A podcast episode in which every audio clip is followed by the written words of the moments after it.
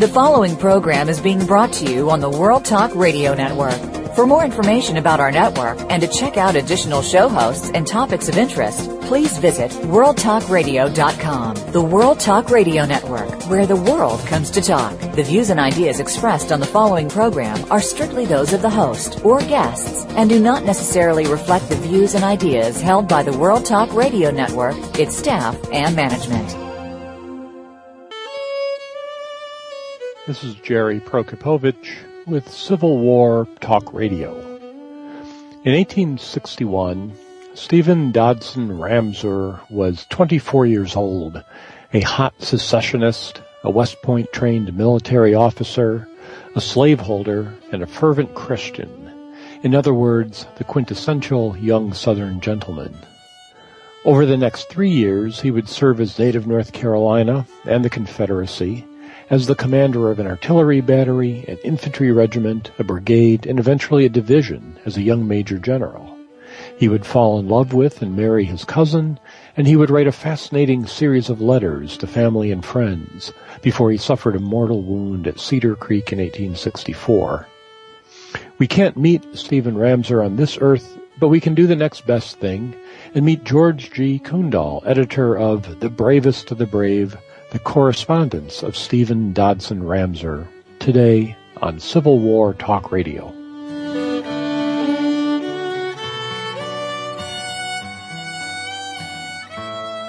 Become our friend on Facebook. Post on our wall your thoughts about our shows and network. Visit facebook.com forward slash World Talk Radio. Want to know what's going on behind the scenes with your favorite World Talk Radio Network host? How about what's new with our network? Make sure you check out the iRadio blog, a look at what's hot at World Talk Radio and beyond. Visit www.iradioblog.com today. Get the inside scoop on every channel on our network, including breaking news, featured guests, blog posts from our hosts, and much more. Make sure you sign up for our newsletter for even more inside action. Visit iradioblog.com today and stay connected.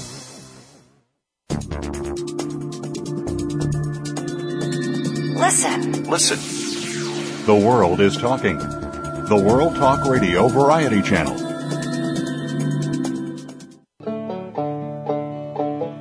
Welcome to Civil War Talk Radio.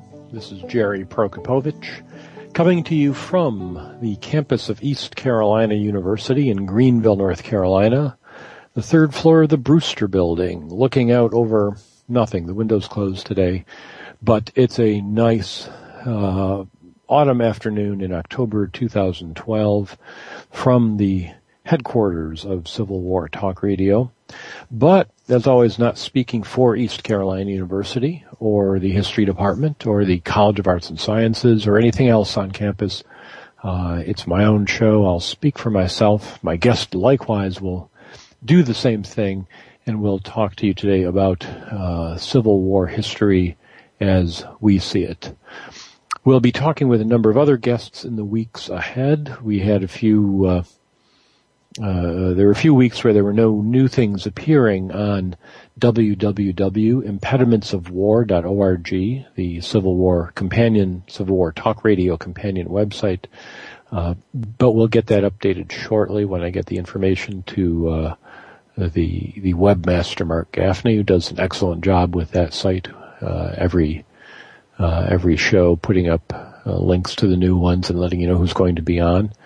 Next week's show is uh, for October 12th is still in limbo, but we have a couple uh, good possibilities. But I'll uh, we'll save that. That can be a surprise. But in the weeks to follow, October 19th, uh, Douglas Egerton, author of Year of Meteors, will be with us to talk about the 1860 election.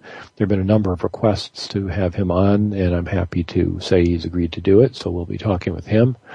We'll have a return visit from Brian Steele Wills, who has uh, made his name originally with a biography of Nathan Bedford Forrest, has a relatively new biography from this past year of George Henry Thomas.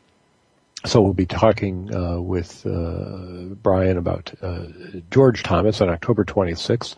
November 2nd, Brian Dirck will be with us. Brian Dirck from uh, Anderson College in Indiana, has written a uh, really interesting new book called uh, Abraham Lincoln and White America. Uh, it's regardless of what you think from the title, it's probably not what you think. And uh, I, I certainly enjoyed this book, and will be happy to talk to uh, Professor Dirck about that. On November 9th, we have Gail Stephens, author of a biography of Lew Wallace, the author of Ben Hur, and also, of course, uh, commander of the division at Shiloh. There have been a couple biographies of Wallace, uh, but Stephens looks to be the most authoritative, and we'll be talking with her about that.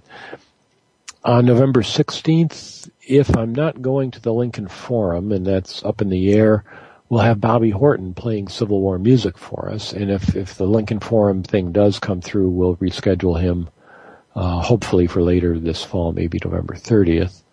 After Thanksgiving, uh, one more show then before the semester break at the end of the year, and we'll have John Jakes, the author of the legendary North and South uh, books from the 1970s, I believe, joining us. Uh, so that should be very interesting. Looking forward to having him on the show and to reading those books. So lots of things coming up. Uh, please join us for future shows.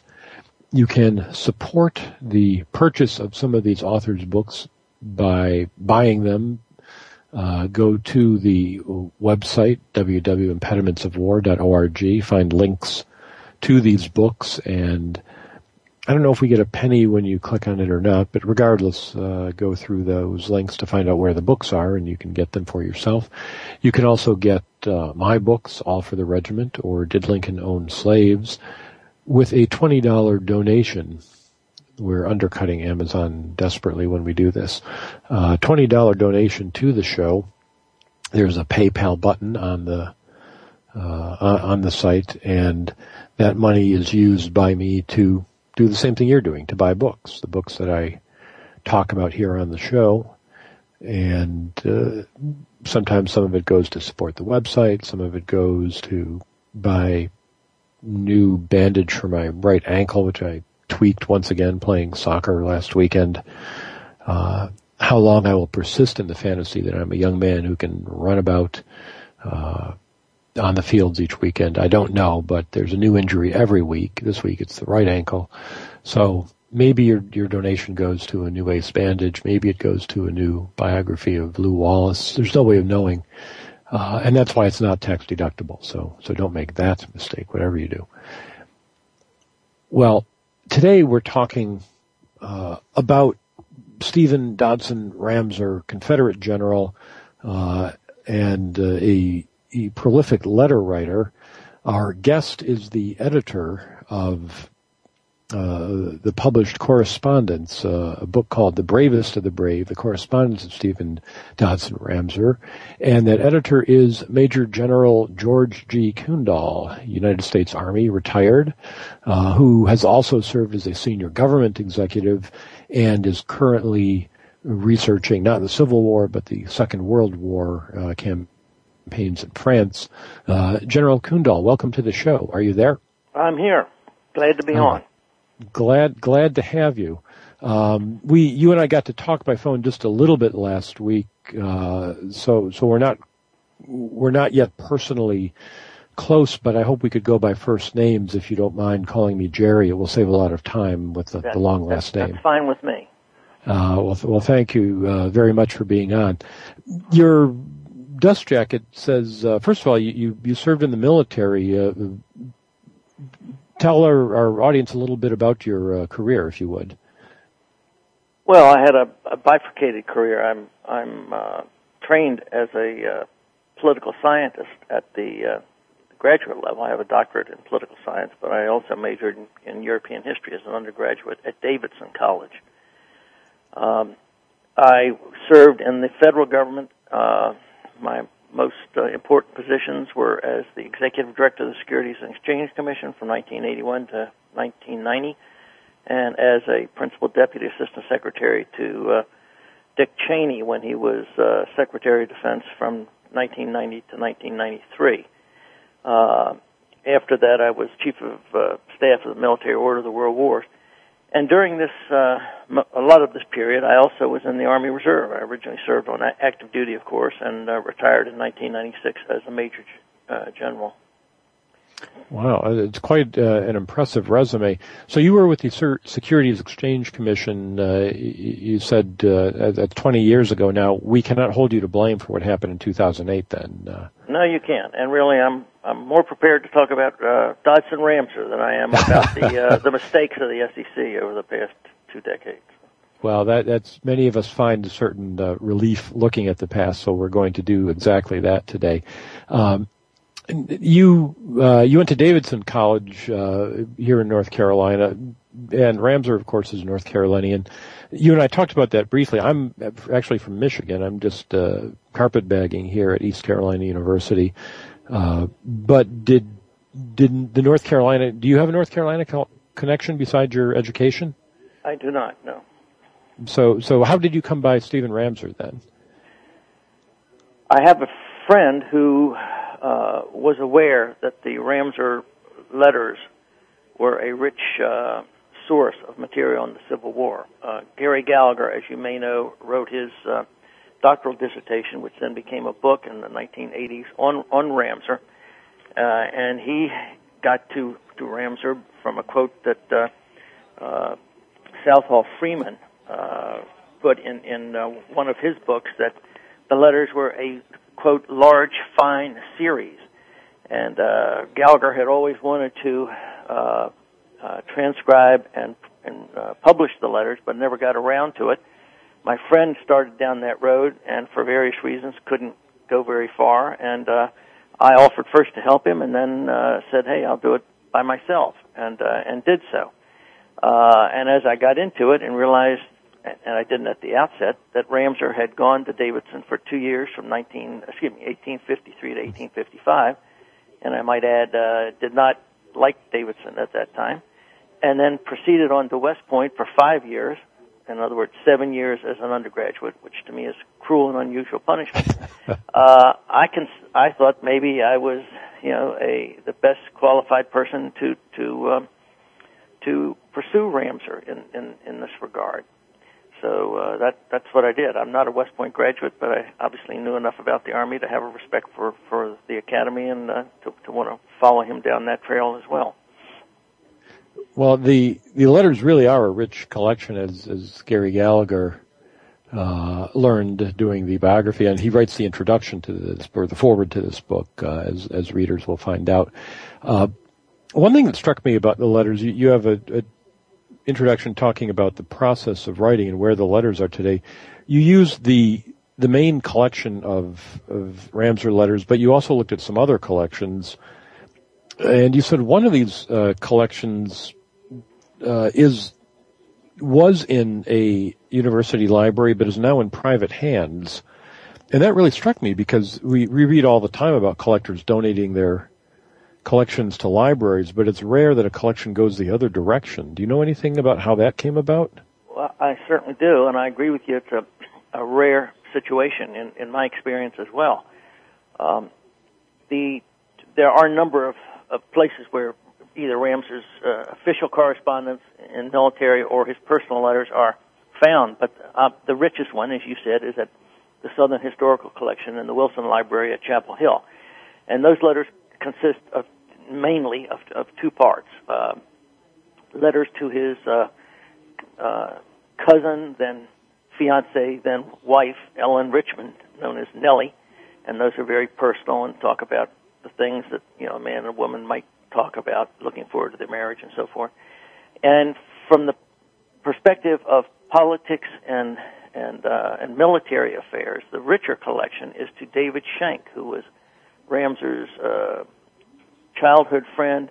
He corresponded with him throughout the rest of his short life, and he told him things that he wouldn't tell Nellie, particularly uh, when Nellie was pregnant. He didn't want to upset her. He would make comments on on battles or or his feelings about the war and so forth that were not uh, uh, shared with with Nellie. Those letters were put in the Southern Historical Collection in 1930 by a descendant of Schenck's. And so I'm sure the the, the uh, archivists of the collection today, just as I did, figured they were there forever. I went to Chapel Hill, I would say four times to get first to get copies of the letters and to get some uh, uh, uh, microfilm of the letters, and then the last time to check about 200 words that were not clear to me from the copies I had. And if you want me to, I can explain how difficult it was to read the letters because they're written on both sides of the paper, cross, uh, and the ink bleeds through and everything else. So I went down there figuring if I could hold the letter up to the light, I could figure out some words as opposed to just putting illegible. The last time I went down there, I asked for the Schenck letters, and they said, uh, "Well, we can't seem to find them." I said, "What do you mean can't seem to find them?" And they got the archivist out, the, the chief of the collection, and he said, "Last uh, August, the descendant of the individual who who put these letters here in 1930 took them out of the collection and sent them to, uh, I believe it was uh, no Middleburg, Virginia, to have them appraised." They were appraised at $155,000, and then he brought them back to the collection in late summer and put them back in. He, the individual concluded by saying in November he pulled them out a second time and sent them to a dealer in Florida. And so mm. I said, how could he do that? And the individual said, well, apparently the letters were just loaned to the collection. They were not uh, bequeathed to the collection. And when I called that dealer in Florida and uh, asked if they were available, not intending to pay $155,000, but uh, wanting to know if they had been sold to a public institution, so I again could go chase down uh, mm-hmm. those are the 200 words that I, I hadn't already figured out, or to a private collector. I was told it was they were sold to a private collector and uh, whose name you know shall remain anonymous. So they have disappeared from the public domain, and anyone who wants to read, you know, the entire collection of Ramseur's letters, and particularly, in my view, the the more, more important half, uh, needs to consult uh, Bravest of the Brave, my book. Wow. Well, it, it's fortunate for Civil War scholarship that you you got this task done when you did. But what a what an unfortunate story. That really is unusual. Uh, I, I always teach my public history students uh, the importance of legal documentation when you're accepting a uh, any kind of gift or donation to your institution, so that this kind of thing doesn't happen. Uh, that you document that it's an absolute gift. If you take it on loan, you don't know what's going to happen. But that that's a that's really unfortunate. Uh, but fortunately, you were able to get these letters. You mentioned they're hard to read. Uh, what what was Ramseur's handwriting like? Well, his handwriting is is okay. I mean, as as with anyone's handwriting, after you look at it long enough, you you can you know work your way through it. But the, there are problems with it in the sense that, as I mentioned just briefly, and I won't go through this again. Uh, when you have cross writing, which you know they did in the South because uh, paper was so uh, precious, so they wrote vertically and horizontally on the page. Uh, and when you're using uh, ink or something that blend, bleeds through, and then of course some of the corners are, you know, uh, chewed off and whatnot, that makes it tough. It's also tough. Ramseur got wounded twice during the war in his right hand. He was right-handed. So when he starts writing left-handed, that really uh, increases the level of difficulty. And in at least one later letter, he says to Nellie, uh, you know, I'm in a hurry. I'm writing this in the saddle. Well, you you know we can just imagine how uh, how good his writing was when he was in the saddle.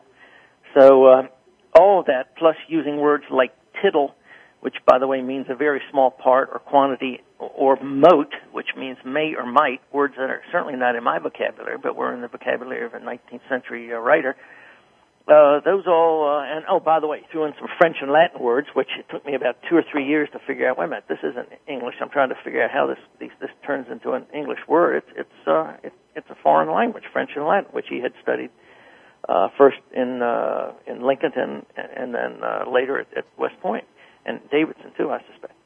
So anyway, all that uh, added up to the largest problem in, in my estimation, which was uh, transcribing the letters because I wanted to get them exact, not just close.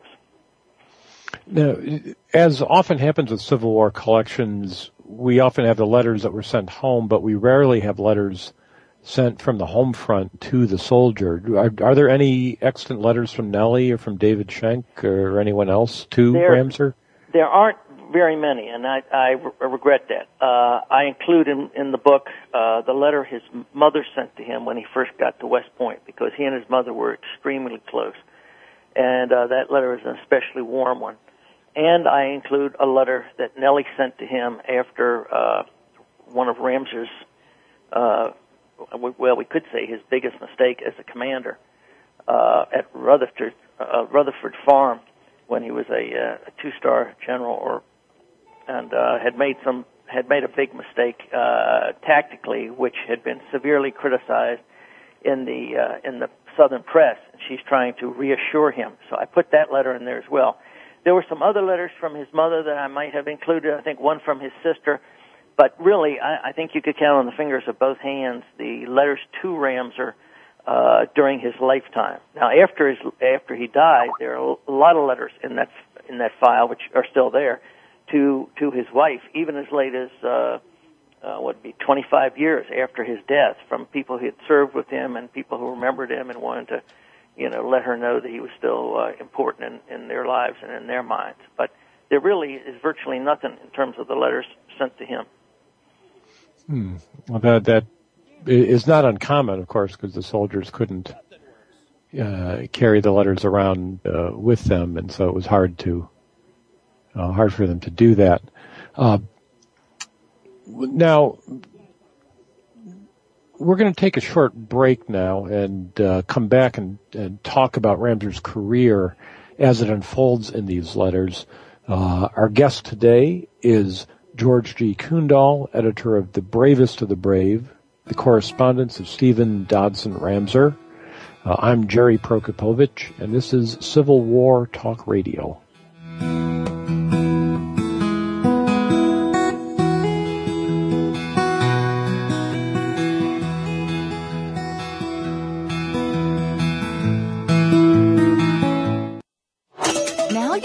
Stay linked to your desktop or laptop. Take World Talk Radio on the go and listen anywhere. Get our mobile app for iPhone, Blackberry, or Android at the Apple iTunes App Store, Blackberry App World, or Android Market. Everyone has a belief system that they stand by. It's comfortable and safe. If you believe that a hot stove will burn you, you won't touch it. Sometimes beliefs like this are practical, but some belief systems may be protecting you a little too much. These are the ones that might be holding you back. There's a secret to changing your belief system, and by doing so, achieve goals and live a happier, better life. Start by tuning in to Subconscious Beliefs with Dr. Hein Lambrix, broadcasting live every Wednesday at 11 a.m. U.S. Pacific Time on the World Talk Radio Variety Channel. Are you where you want to be in life? Are you experiencing the happiness that you're entitled to?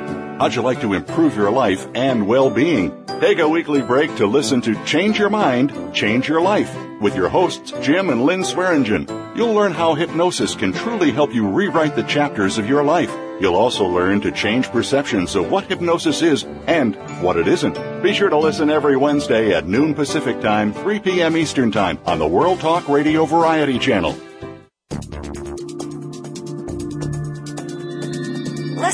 Listen. Listen. The world is talking the World Talk Radio Variety Channel.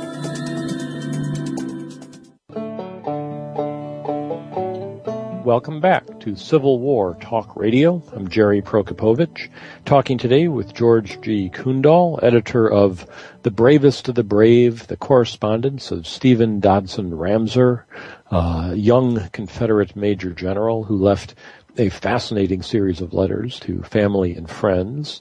We talked in our first segment about the letters themselves, how uh, the challenges of reading Civil War correspondence, the fate of well, one collection of Ramseur's letters reclaimed from a library uh, after many decades of uh, reposing there, reclaimed by descendants of the original lender. Uh, the, that kind of thing just strikes chills in the heart of the the researcher because you think if you've been looking at something for years in a university library or a public library that it belongs to the library. And frequently the library thinks the same thing if it's been there long enough. And when somebody shows up out of the woodwork and says I want those back. I want to make a fortune it's uh, it's not a happy day for anyone except briefly for the person who perhaps sells them. And then they uh, doubtless suffer bad karma the rest of their lives uh, for for doing that. So nobody's happy, but uh, readers, you'll be happy to uh, look at this book, which tells a fascinating story of, of Ramseur's career. George, if we start at the beginning, when uh, you mentioned in our first segment, Ramseur spent uh, seven years in college, two at Davidson, but five at West Point.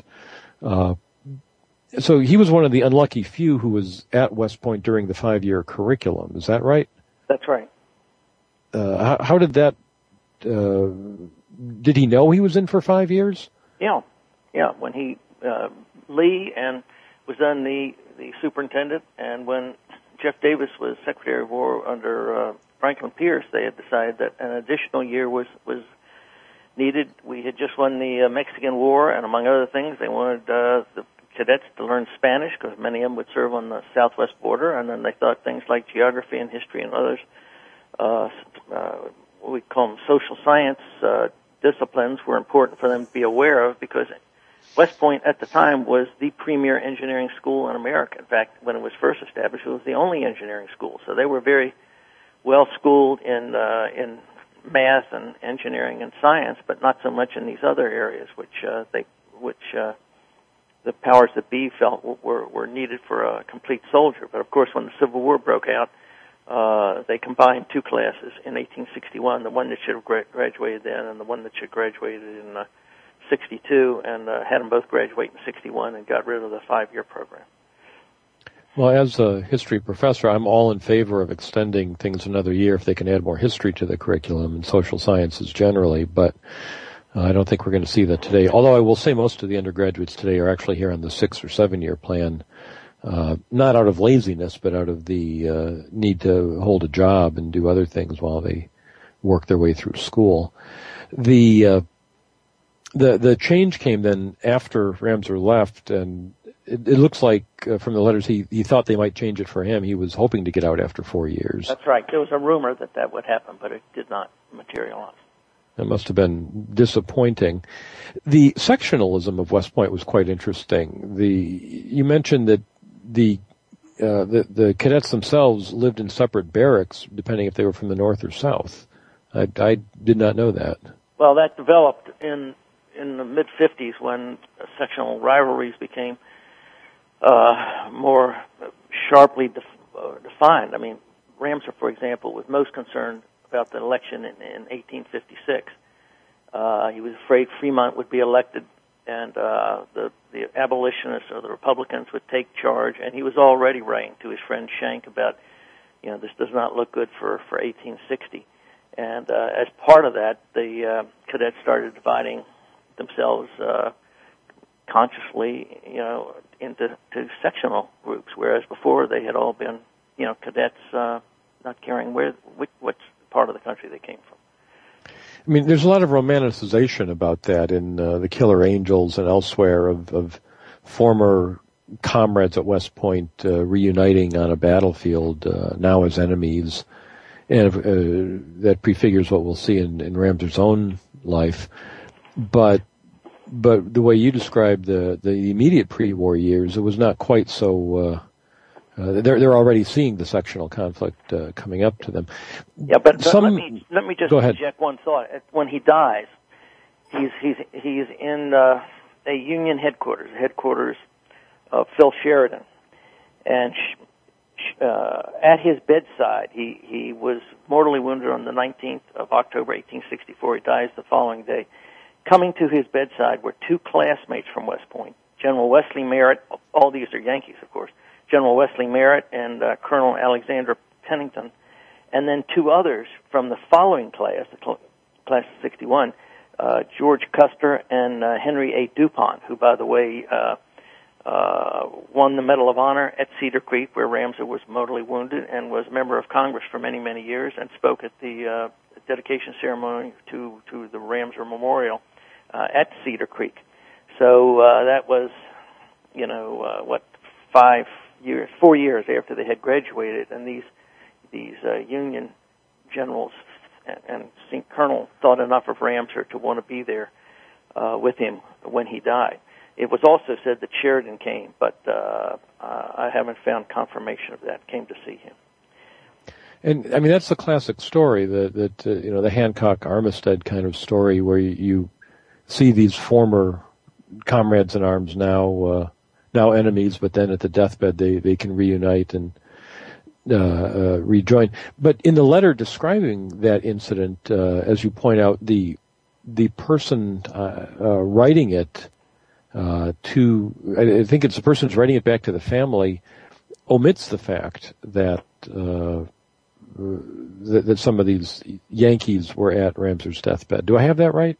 Well, he he does. He's the assistant adjutant general Hutchinson. He's writing to Nellie to try to assure her uh, that, uh, and as you read the very end of my book, there was a proper way to die in the middle of the 19th century. In fact, the uh, uh, the president of Harvard has written a book about dying in the Civil War, where she makes a big point of this. And one of the things uh, Ramseur wanted to be sure was that uh, Nellie knew that his last thoughts were of her. And then he was very close friends with uh, Robert Hoke, Bob Hoke. I mean, they were just days apart in in age. They had both grown up in in uh, Lincolnton, and uh, he he says something like, "Tell tell Bob Hoke that I you know I died believing in God, you know, fighting for my country." So those kinds of remarks, as well as you know, sending uh, Nellie the watch and some other things, you know, those were very important in in that era because obviously he would far preferred to have his wife holding his hand as he as he uh, passed out of this life. So, so in one sense, he, he dies of the the the ideal soldier's death. Uh, you know, follows the conventions of the age, does uh, what he is expected, what he hopes to be able to do. But I, again, what what struck me was that in in the years since then, uh, we we've romanticized the West Point connection, where we we talk about that, and as you describe in your book, that the people like Merritt and Custer and uh, Pennington and Dupont show up uh, to to show their respect for Ramseur, but at the time, that that is not there. Uh, that the letter home to Nellie doesn't say your husband was reunited with old comrades. Uh, the Yankees are not to be mentioned in that letter. Well, that's that's my explanation. I mean, uh, they were. Uh, he did he did say you may recall Hutchinson does say, but he was um, among friends, and I think there was an orderly as well as Hutchinson who was allowed to stay with with Ramseur to the very end. In fact, at one point he was treated by his surgeon, but uh, a, a northern surgeon really was the one who treated him once he got to the headquarters. But he he wanted again Nellie to think that he was among friends mm-hmm. uh, in terms of those wearing the gray. Not, and Nellie wouldn't have known these West Point individuals anyway, because that was long before they, they were married. So. Well, that's true. They would not have had the same connection. But uh, going back to the then to the West Point days, the another issue we sometimes see in in, in Civil War writing, sort of cliche, is the the anguished decision of the West Point officer, the oath to the Constitution or loyalty to the state, uh, Lee's decision to leave, uh, George Thomas's decision to stay. Uh, it's an anguished moment. Uh, Ramseur doesn't seem to have had any hesitation. Well, I I uh, I don't know that I would would state it that that uh, succinctly. One thing I wanted to say before this conversation ends, and I doubt you're sure. going to ask me the question, so I'm just going to throw it out right now. Please the do. The, the, title of this book, The Bravest of the Brave, is a horrible title, and I can say that because I'm the one who picked it. And where did it come from? Well, first of all, the, the University of North Carolina Press didn't want to call the letters of Dodson Ramseur because that wasn't going to sell many books. That's right. So I, I look uh, in in what again David Schenck, his best friend, said in his diary, which is uh, still at uh, Chapel Hill, uh, on the day he heard that Ramseur had died, and he makes the comment, he's you know he's gone from us, the bravest of the brave, quote unquote. Okay, I went into Amazon a couple of years ago and typed in "bravest of the brave" because this book is available on Amazon, and there were something like 27 titles, so 27 books with that as a title or, or subtitle. So it's really it's a hackneyed phrase that I never would have used.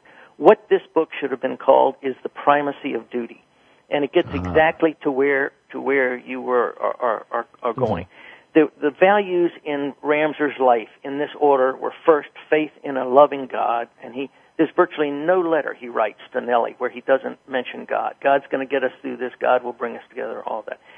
Secondly, is sense of duty to his country. Now, first, that duty was to the United States. When he went to West Point, and you may recall D.H. Hill was his math uh, professor at Davidson, and D.H. Hill uh, uh, was the only Professor Davidson uh, Ramseur liked and Hill wrote a recommendation, which, if you read, was the you know it was like uh, damning him with faint praise, but it was enough to help get him into West Point.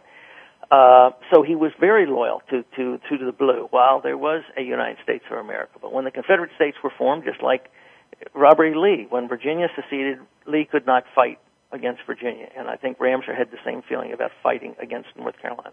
And then his third sense of duty, by the way, it was to his family uh, both his wife in anticipation of birth and children and the family in in uh, in, uh, in Lincoln. So when I say the primacy of duty, he wanted to go home when he was at Davidson at one point. His father sent a letter and said, "Will you send him home for a, a religious ceremony that was taking place one Sunday?" And Davidson's no more than 20 miles from Lincoln. The faculty talked him out of going, told him it would be bad for his study of Greek. His father files for bankruptcy in 1857. The, the, the family's going bankrupt. Ramseur has eight brothers and sisters. One brother's in medical school, another's in Philadelphia, another's daughter is uh, up there in college, and uh, so they were destitute. Really, they lost their home and everything else. He wanted to go down there. He was ready to leave the the military, but he stayed because that was his duty. Uh, when Schenck, his best friend, marries Sally, one of his uh, uh, sisters, in August of 1859, and then a couple months later, when his mother died in November of 59, you can be sure Ramseur wanted to be in Lincoln for those two uh, ceremonies, but he didn't go. He stayed where he was because that was his duty. And then finally, my final example, he's set to be married to Nellie on the 16th of September, 1863. Now, for those of us that are married, we know a wedding is pretty important to a wife. We'd like to think it's important to the to the groom as, as well as the bride. He postpones that wedding twice, later in September, and then they finally get married in October because as he tells Nellie, my duty requires that I stay here in Virginia. So, I, you know, were I to do it again, I would call this book The Primacy of Duty because I think that's the code of, of uh, Ramseur's life.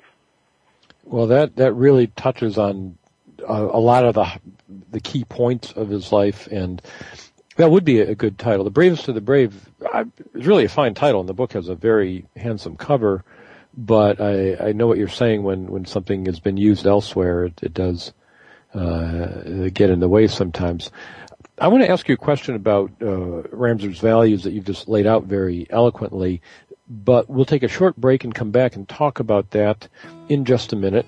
We're talking about Stephen Dodson Ramseur and talking with George G. Kundahl, editor of The Bravest of the Brave.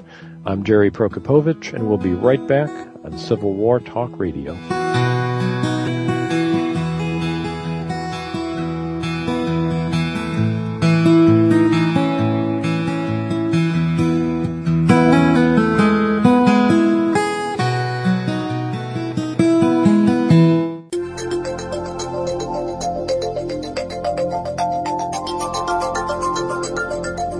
Talk Radio Variety Channel, where the world comes to listen and talk.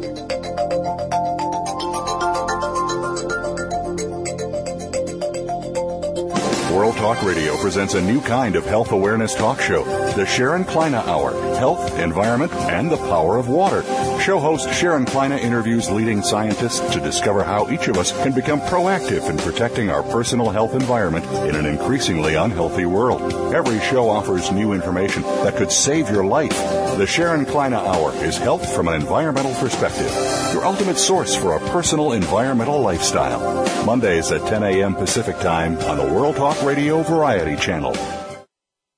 Want to know what's going on behind the scenes with your favorite World Talk Radio Network host? How about what's new with our network? Make sure you check out the iRadio blog, a look at what's hot at World Talk Radio and beyond. Visit www.iradioblog.com today. Get the inside scoop on every channel on our network, including breaking news, featured guests, blog posts from our hosts, and much more. Make sure you sign up for our newsletter for even more inside action. Visit iradioblog.com today and stay connected. You're listening to the World Talk Radio Variety Channel.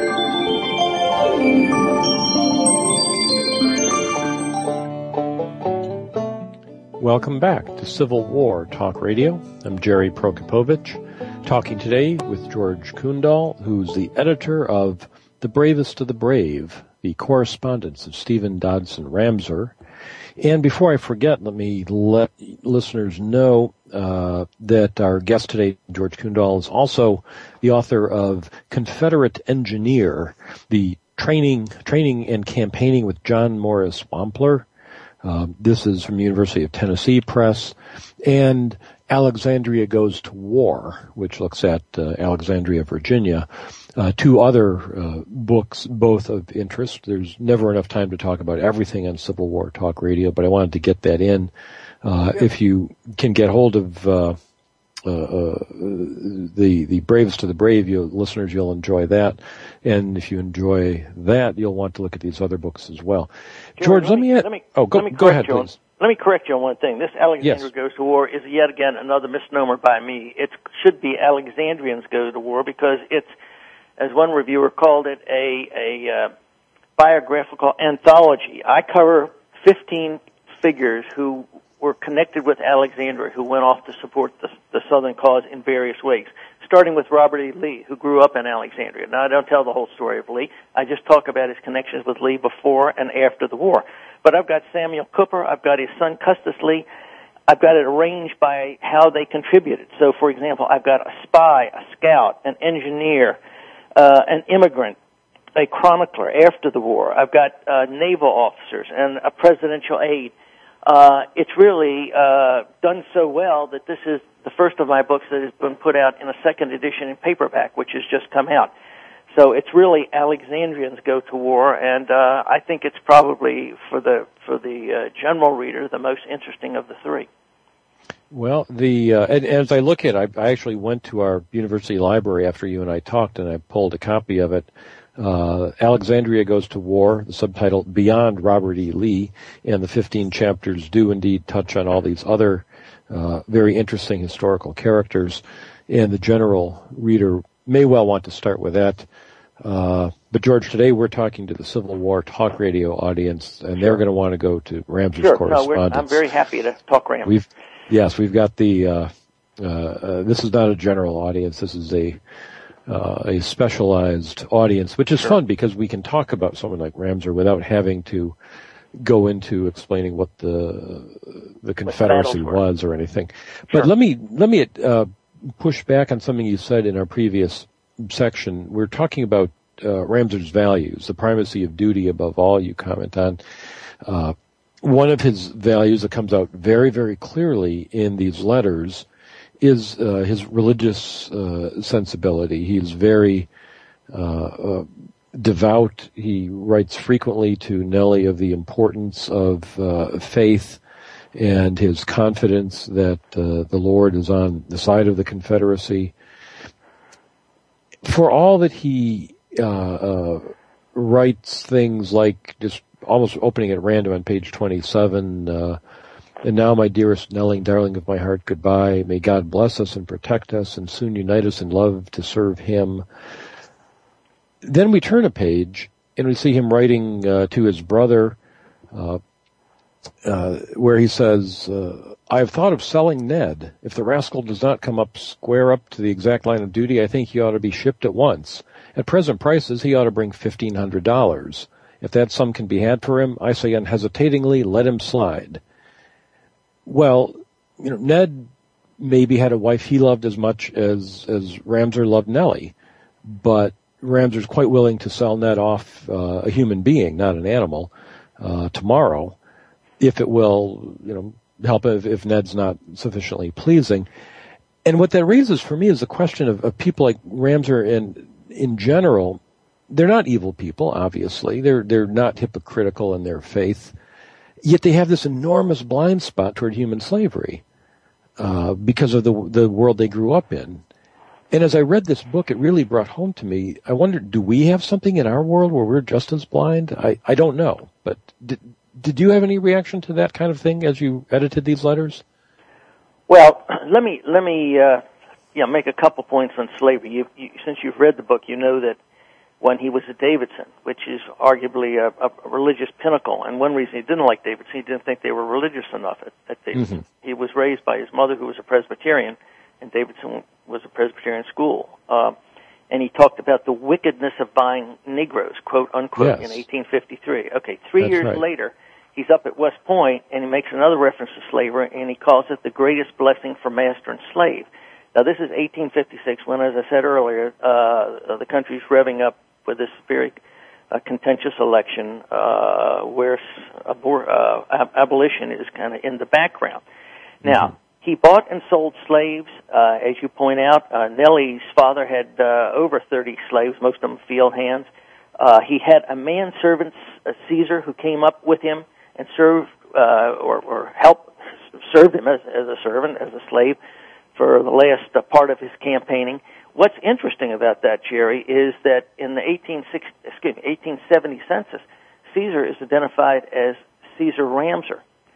So I think we can assume that he certainly treated Caesar well.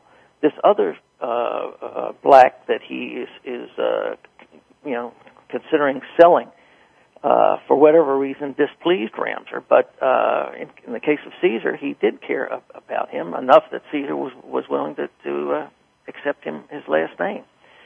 So, uh, do we have that kind of thing today? Uh, uh, I don't know. Certainly, we have, uh, as, as you know, we have uh, immigrants, legal and illegal, that come into this country, and they're sometimes treated as second-class citizens. If they're illegal, uh, you know, we really can't consider them citizens. But that's a whole other radio show.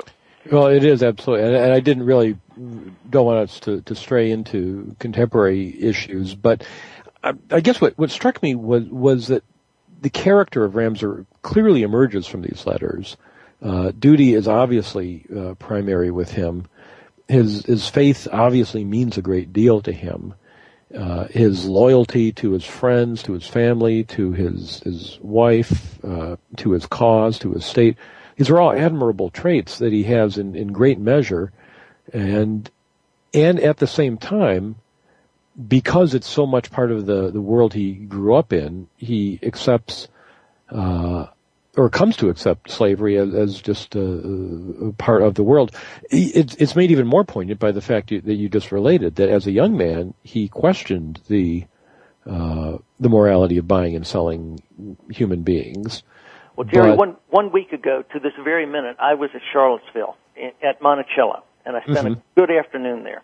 And at the end, I'm talking to one of their docents, and I talked to him for 30 minutes. He's a very educated guy. And I said, you know, we spent 20 of these 30 minutes talking about Jefferson's relationship to slavery. And we're forgetting all of the great things, all great principles Jefferson had because we're applying 21st century values to a 19th century man. And I don't think that's, uh, that's fair to Jefferson because I consider him uh, one of our greatest presidents, and this guy and I agreed that he was probably the smartest of our presidents. So I think by applying our 21st century values to Ramseur, uh, if he were beating the slaves and whatnot, then we could take a different uh, approach, I would say, because you don't want to do that mm-hmm. to any person, no matter what color his skin. But the institution of slavery wasn't considered the same in 1860s as it is today. No, and I, I'm not don't want to be misunderstood as condemning him for for living in the world he lived in, but it fascinates me that that world could exist uh, just as you can go back in, in human history to other you know, centuries and find practices that individuals engaged in because that's what everybody did at the time and, and it was seen as normal and natural and you know human society has, evolved over the, the millennia where we don't do things that our, our ancestors did routinely uh, but we do other things but so it just it, I found it fascinating that the, the, to see this contrast in him but I definitely am not trying to to make that that argument that he should be condemned for it. And I also agree that it it's a small part of this book and not one that should overly absorb us. Uh, in terms of looking at the whole of his life. Let me ask you, uh, and we don't have too much time left, about Ramseur as a military commander. Uh, you alluded briefly to one disaster that his troops suffered, but he also had some great battlefield successes. Uh, since the letters, you let the letters speak for themselves. You don't editorialize much in this book. But well, I, I, I, tried to at the beginning, but UNC Press wanted me to do that. Let them speak for themselves. So you're absolutely right. So, well, well, here's your chance. What What do you think of him as a military commander? Okay. Well, I would say, as as a uh, regimental commander, as a brigade commander, he he was excellent, and that's why he was promoted so quickly. He was he drilled when he was first uh, commander of a of a battery in, in Raleigh. He drilled his men incess- incessantly. He uh, uh, had them well disciplined on the battlefield. He was concerned about their well-being. He stressed food, uh, good food and cleanliness in the in the camp because a lot of these guys, when they come together, as you know, bring germs with them. So in that sense, he was he was uh, he was very good. In the heaviest combat, he was at the front of his troops at Chancellorsville, at Spotsylvania, in the Bloody Angle, at Third Winchester. He was up front. In fact, the day he was shot, as you know, he had two horses shot out from under him. He's climbing on his third horse, and he and he gets uh, he gets uh, mortally wounded at Gettysburg at uh, the one engagement he had at Gettysburg on the first day. He's the only person on the field on a horse. You know, if you're a a, a federal soldier, you, you don't have to uh, guess as to which guy do I want to shoot. It's it's Ramseur. So he led from the front as opposed to others who we know who led from the, the, the rear. When he got up to be a division commander, he started take, becoming a risk taker and he did so with mixed success because there were these two examples. I call it Rutherford's Ford. It's also called Stevenson's Depot, and Bethesda Church, I guess, were his two low points. But if you consider that he was promoted to Major General at the age of 27 and one day, the day after his 27th birthday, he was the youngest West Point graduate to achieve that rank in the Confederate Army. Now, you could say that means he was really a good uh, general officer up to the division level, or you could say by that point in the war that the, the South was getting so uh, desperate for for for leaders. You know, they their ranks had been so uh, depleted during the fighting over the first three years that uh, that's why Ramseur rose to the top so quickly. But I think uh, for most of his career, he was an exceptional uh, commander. He, he certainly leads from the front. He was wounded numerous times, not just the, the fatal four wounding. Times. Yeah, four, four times. times the fourth one uh, critically. Yeah. At, at uh, Chancellorsville, he led his brigade literally over the top of another Confederate brigade, which uh, he, wrote afterward. It was the Stonewall Jackson's old brigade had failed to move, and he had to leave them behind, and he criticized them. Uh, which well, shows both that he was a, a forward leader, but also uh, not afraid of controversy. Well, the, the, the Stonewall Brigade obviously had a, a great reputation. And uh, Ramseur didn't do this just Im- impetuously. And, and if you were criticizing him, you'd say sometimes he was too impetuous uh, in these two instances when, when he, he suffered losses uh, at Stevenson's uh, depot and, and Bethesda. He, he didn't, wasn't cautious enough. But in this case, he went back a couple of times to his division commander and said, you know, these soldiers are lying down ahead of me. They won't go. I've ordered them to, to advance because I've been told to advance. They won't do anything.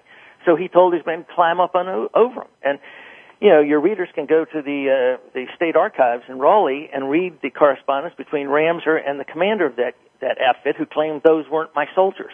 And Ramseur's response to that is, "Hey, I asked more than one of them. Who, what unit do you belong to?" And they, the, everyone I asked, uh, the Stonewall Brigade. Uh, in uh, I'm trying to remember in, in, in, the book about the Stonewall Brigade, Robertson's book. Does he talk about that incident? Well, I don't uh, remember. I don't remember reading his book about the Stonewall Brigade. I read his book about uh, Stonewall Jackson. But you see, Jackson had died the day before this incident took place. So that's so they are not. This, was, uh, this was on the third of May, and, and Jackson had been shot. He hadn't died yet. He died on what the seventh of May, but he had uh, he'd been mortally wounded on the second and wasn't in command. Stuart was the overall commander on that third day when uh, men are climbing over the Stonewall Brigade. Yeah. So, so we see Ramseur leading from the front again and again, from uh, Malvern Hill to Chancellorsville, uh, Gettysburg Wilderness, uh, the Shenandoah Valley in 1864 and uh, there he does meet his end. Do you know anything? Are there Ramseur descendants? Did you en- encounter anything like that in your research? Uh, I I didn't, and uh, just to digress for for one instant to the matter we talked about at great length in the first half of the show. Uh, had I found a Ramseur descendant, he theoretically would have been the owner of those letters that disappeared. Ah. It wouldn't have been Schenck. If I write you a letter, I wrote the letter, it's my letter, even though you happen to hold it. Now, Mm-hmm. Congress passed a, a law in, ni- in 1977 which helps us historians because we don't have to chase down Ramseur's descendant. The Ramseur and his wife had one one child. He never knew what gender she was, as you as you know, because he was killed the day after she was born, or two days after. Her name was Mary Dodson Ramseur. She had no issue. She spent the rest of her life. She died in her in her fifties, uh, promoting and defending, you know, the reputation of her father. So I would be looking for some kind of distant cousin, you know, distant nephew or something like that. But in '77, Congress said, "Hey, after 25 years or 2002, or 75 years, excuse me, or 2002, whichever comes first, uh, this, these kinds of documents are in the public domain. So I don't have to worry. I, I was initially very worried about uh, using documents for, which were then held by a private individual, but uh, that law uh, protects me from being uh, from being sued. Well, that that's uh, works to your benefit and to uh, all scholars' benefit and to all readers' benefit. George, we are out of time, as happens too soon each week here on Civil War Talk Radio. But thank you very much for being on the show. Well, it's been my pleasure. I've enjoyed chatting with you. And listeners, you will want to get a copy of The Bravest of the Brave, the correspondence of Stephen Dodson Ramseur, edited by George Kundahl. It's from University of North Carolina Press. You'll enjoy it. And listeners, as always, thank you for listening to Civil War Talk Radio.